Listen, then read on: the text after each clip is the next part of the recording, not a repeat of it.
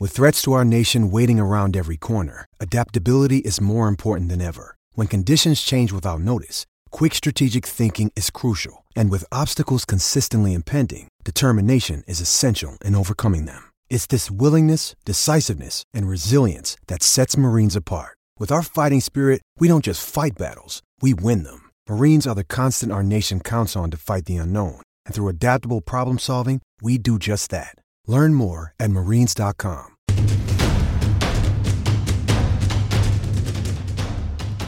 Welcome back to the Go Gamecocks podcast, presented by the state newspaper. I'm Andrew Ramspacher, back in the host chair alongside South Carolina women's basketball beat writer Greg Hadley. And the reason why we are in switched roles to begin this episode is because we have some breaking news when it comes to uh, the South Carolina women.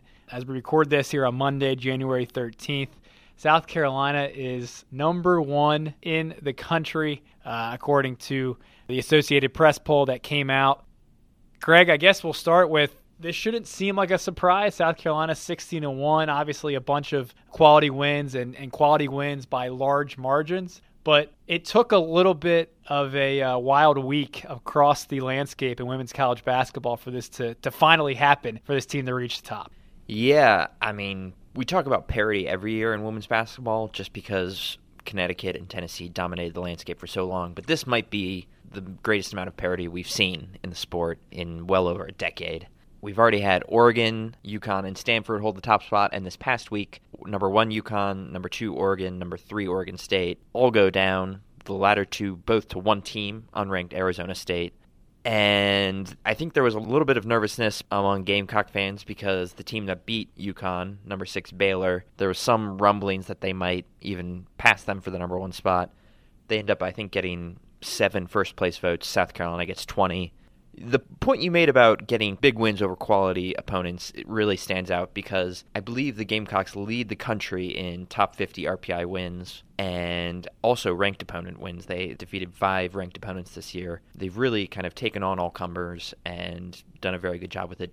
Dawn Staley is known for scheduling a tough slate for her squad, and you know that was a really big selling point on the resume this week speaking of what's happened this week, uh, South Carolina rolls into the number one spot, coming off of an offensive tear. I think the last time we were on this podcast, Greg, uh, we talked a lot about what this team can do defensively, particularly what it did in that Kentucky game, how that really stood out. Just to show this incredible balance on this team, here we are a week later and we're talking about the other side and that, that offense which has now scored 90 plus points in four consecutive games. That's obviously very impressive. What in your mind has has led to this kind of offense explosion here and how dangerous now does this team become even more considering the defensive prowess? Yeah, I mean, I wrote about the defense last week, and it was true at the time they were putting up really good numbers.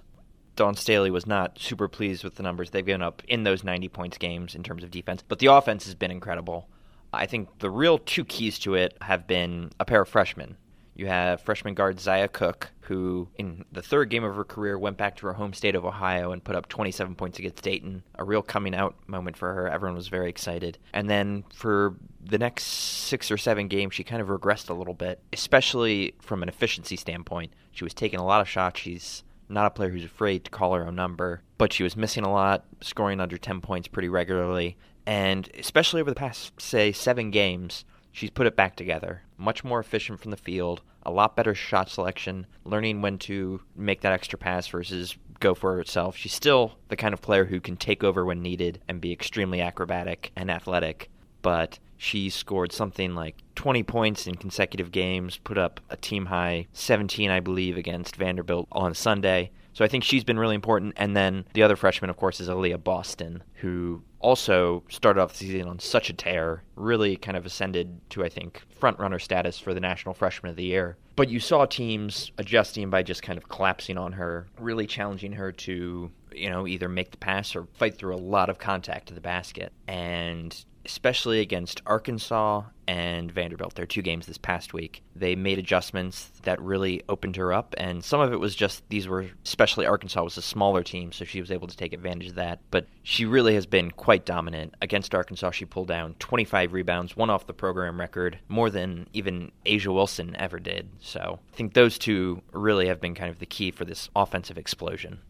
A stat you dug up, Greg, in reference to the offensive tear that Dawn Staley's team is on. South Carolina has scored 90 plus points this four game stretch, all coming in SEC play, which already sets the program record. Obviously, there's a ton of games left in conference, which tells you a little bit about just, again, we've talked about the potential of this team. It's already showing that the ceiling just keeps getting higher and higher. Not only that, but as I was scrolling back through the record books, I, this was the first four game stretch I could find where they've scored 90 or more points in a row against any competition. So, I mean, especially in the early season when you're kind of taking on lesser opponents, sometimes you can hit that number pretty easily, but this is something they've never done before.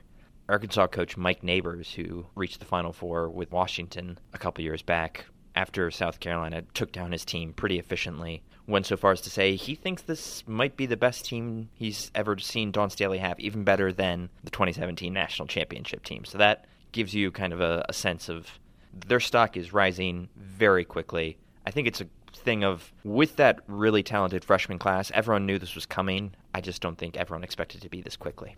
Obviously, you have the freshmen. We've talked about them a bunch, but let's not forget there are some veterans on this team: Ty Harris, Kiki Herbert Harrigan, the uh, the leaders of this team, the ones that have been around the longest part of that national championship team that you referenced. So they have a feel, I guess. Probably that'd be probably a good question to ask them. What was that like being on the, the 2017 team? Then compare it maybe to this team uh, looking down the line. But obviously, those two have contributed to this team as well. In what ways? How do you think they've blended so far with this star studded freshman class? Well, I've been especially impressed with Ty Harris. She, against Vanderbilt, moved into number two all time for South Carolina's career assists. She's upped her scoring even more from her first three seasons when Dawn Staley kind of was maybe pushing her to be a little bit more aggressive, but she was trying to be more of a facilitator. And really, something that stood out to me is how much Coach Staley has said over and over again that this whole thing doesn't work without senior leadership. They might not always be the most statistically important players in terms of they might not lead the team in points, rebounds, all that kind of thing, but a player like Harris, a player like Herbert Harrigan, they kind of hold it all together. They give that really important experience factor and I think especially you've seen in whenever things have gotten even a little tight, it's been Harris and Herbert Harrigan that have taken over and kind of made things comfortable again. Against Vanderbilt this past Sunday, the Commodores closed it within three at one point, and then Herbert Harrigan steps back and drills a three, and all of a sudden it's off to the races again. Talk about Vanderbilt narrowing the gap in that game. That's about as much as South Carolina's had to sweat so far in SEC play. Has not trailed at any point in SEC play to this point through four games. There hasn't been a lot of tight moments late, and that's a credit to how South Carolina is coming out of the gates. How important has that first 10 minutes, that first quarter been for this team so far? Yeah, so if you look at the stats, South Carolina is nearly doubling up its opponents in the first quarter. Uh, they're outscoring them 398 to 202. That's basically equivalent to 23 to 12 per game. That is by far the biggest margin they have per quarter. They've just done an amazing job of coming out and punching people in the mouth. And like you said, it makes it so that they have this cushion to work with. You know, we always talk about basketball being a game of runs and how much does it really matter when they're going ahead or when they when they're getting these runs. I think it matters in the first quarter in terms of especially with a freshman team showing that they can assert themselves and from there on out Dawn can focus on, you know, getting them to play hard, but it's not a desperation thing, you know. They are already up big, they're already in position and she can afford to rotate in a lot of players, and that's been big too. Is keeping a deep rotation very happy, you know, with getting a lot of people in, shifting all that kind of stuff in. Playing devil's ad- advocate here, obviously this is a team with eyes on a deep postseason run. They can't all be blowouts. At some point, how important is it? This kind of sounds like an odd question, but how important is it that this team does face some adversity uh, late in games so it can be prepared more for March, particularly with all the freshmen that are going to be on the floor? Yeah, no, that's not not an unfair point. I think that kind of goes back to my last answer, though, in terms of when the seniors are going to be leaned upon most heavily. And they did see at least a little bit of some late tension against Baylor and against Maryland earlier in the year, and they responded pretty well to that. But like you said, and I mean, even as Coach Staley herself has said, when you're dealing with a young team, it's almost like she's waiting with bated breath for things to go wrong and for the freshmen to kind of panic. And it hasn't happened yet. And that's, I think she said, it's a new experience for her. It's almost kind of a little baffling. But just because it hasn't happened yet doesn't mean it won't happen, but we haven't seen it yet. So I don't know. Well, South Carolina next plays Missouri, a game that's, at least over the last couple years, always circled on the calendar for both teams' respective fan base. That game is in uh, the other Columbia on Thursday at 8.30 as South Carolina looks to move to 5-0 in SEC play. We'll see if the Gamecocks can continue uh, its streak of 90-plus points. Hey there.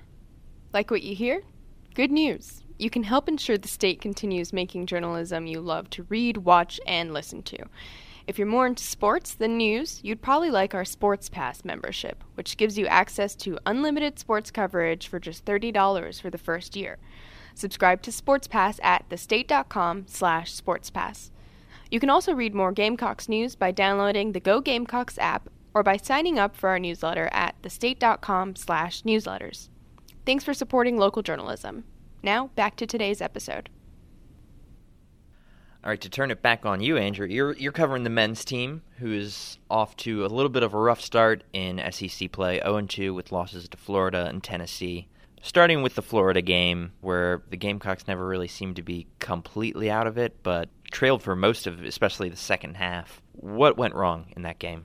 South Carolina got that game down to, I believe, two around the midway point of the second half, and actually had possession while down two and AJ Lawson kind of went for the home run play, went for a, an alley oop attempt to, to Keyshawn Bryant, and I don't know if the communication was off, there was just an errant pass, whatever it was, the timing was not good.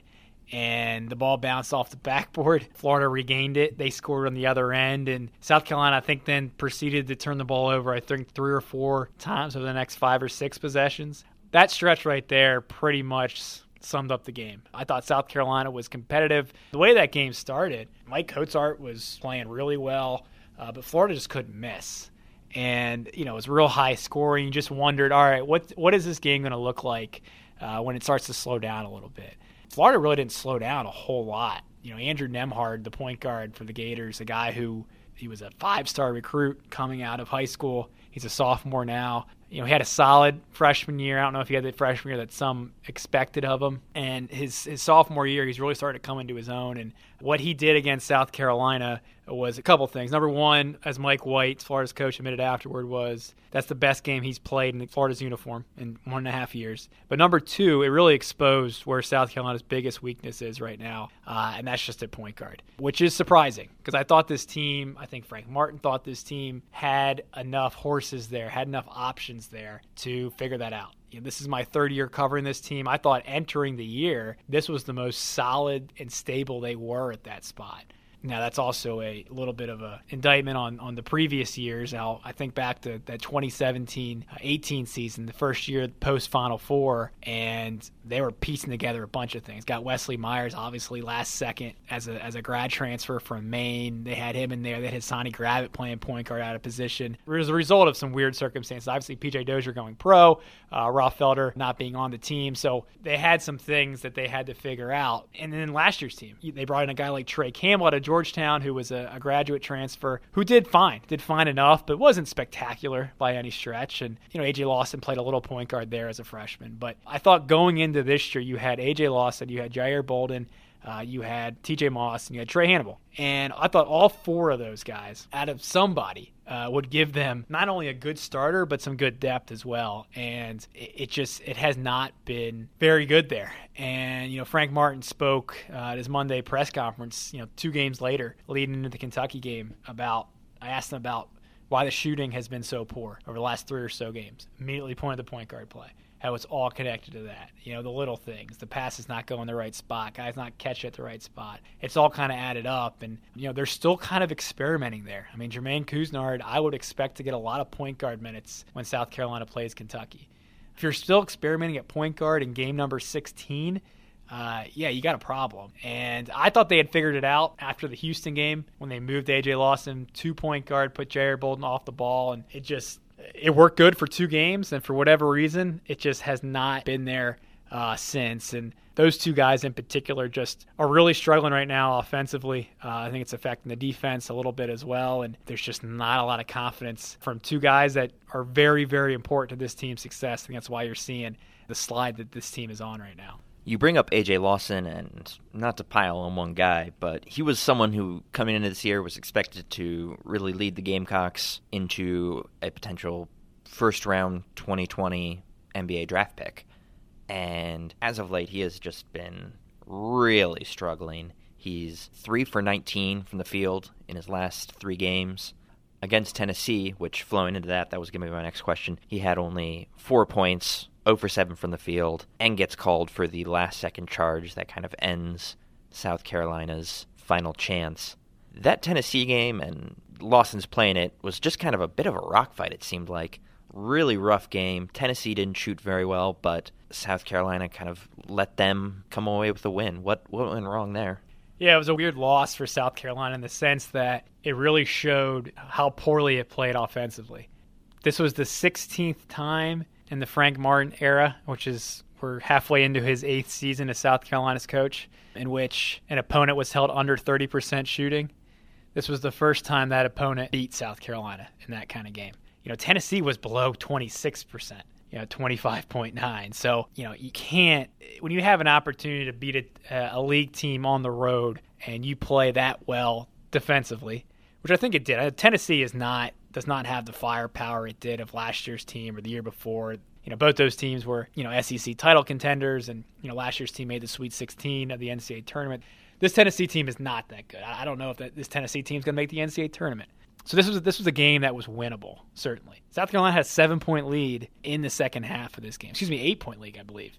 And then it went on just a brutal uh, offensive stretch.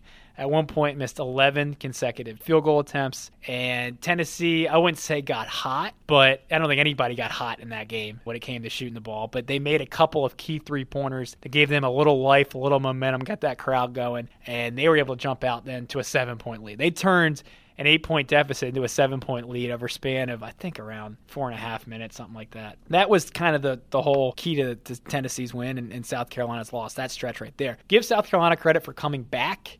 I thought Jermaine Couisnard really showed that he's a guy that, that Frank can trust a little bit, maybe in late game situations with the ball in his hand. It's simply because he's aggressive. You asked about AJ Lawson. I think the struggles right now are hampering his kind of his drive out there. I don't say he's not playing hard. He's playing hard, but he's not as aggressive to the rim like a guy of that caliber should be. You know, he's so quick. Uh, he has such a quick release. And he's a guy who I thought last year, you know, would still drive the ball. He didn't always finish, but he was skinny. He was, you know, he was only he was a young freshman that reclassified late in the recruiting process. So he figured, you know, a year in the weight room, things like that, he's able to finish through contact a little better. We're just not seeing that as much. I, you know, I, I don't want to rip AJ Lawson's numbers are fine. You know, he's averaging, you know, 15, 16 points a game. You know, he's still popping up in mock drafts for next year uh, as a second round pick.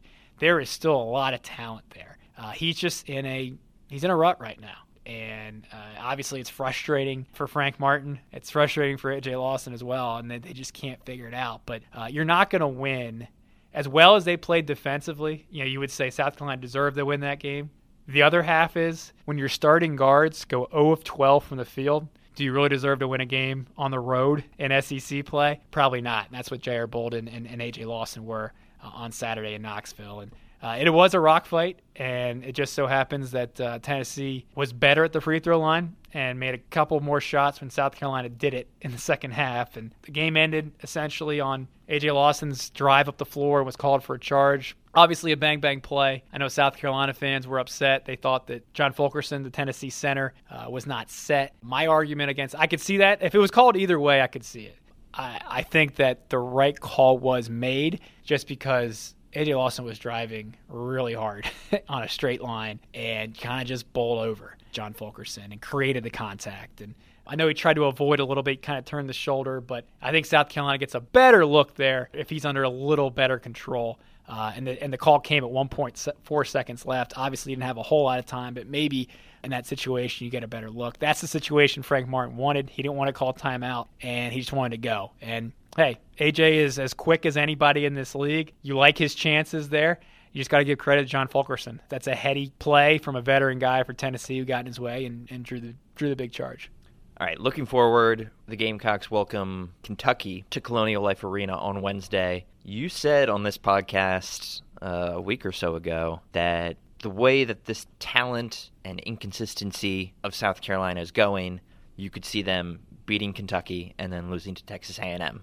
Can you still see that after this 0-2 start? It's a little harder to see now, just because the wild inconsistency stuff. I don't know how much that narrative plays when you, know, you do have this three game losing streak. And what's happened during this three game losing streak is a reminder of what this team was, you know, before those two straight big wins over Clemson and Virginia. And it's just shooting. I mean, this team in, this three game losing streak has been below 40% from the field every game. That's the first time this season. I don't know if this team's good enough defensively right now to overcome that. And the, the, the Kentucky matchup in particular, do I think South Carolina can win? Sure, they got a shot. I mean, you know, they haven't been really blown out in these three losses. You know, the Stetson loss is, is inexcusable. They only lost by seven, but that's just always going to be a head scratcher. Uh, the Florida loss we talked about, that was a one possession game midway through the second half. And in the Tennessee game, you lose by a point. Okay, so sure, they can turn around. Kentucky is now, I think, into the top 10, playing really well.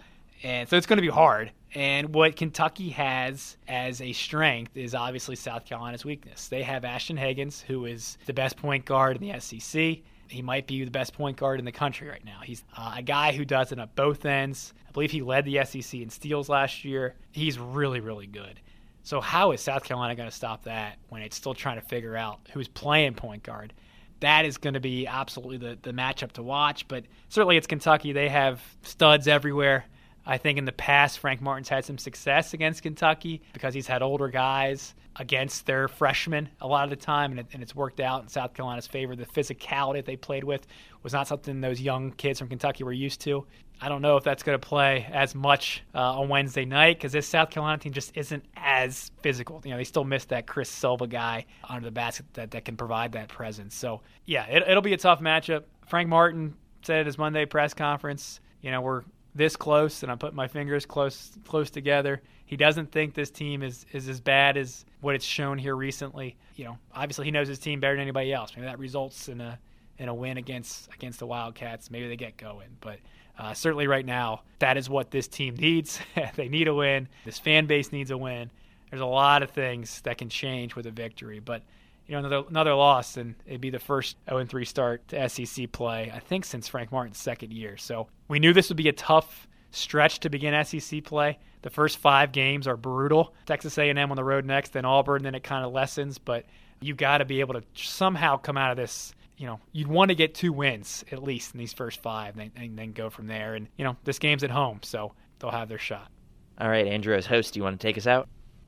And that was this week's edition of the Go Gamecocks podcast. I'm Andrew Ramspacher, joined today by Greg Hadley. Thanks for listening, and make sure to subscribe wherever you get your podcasts.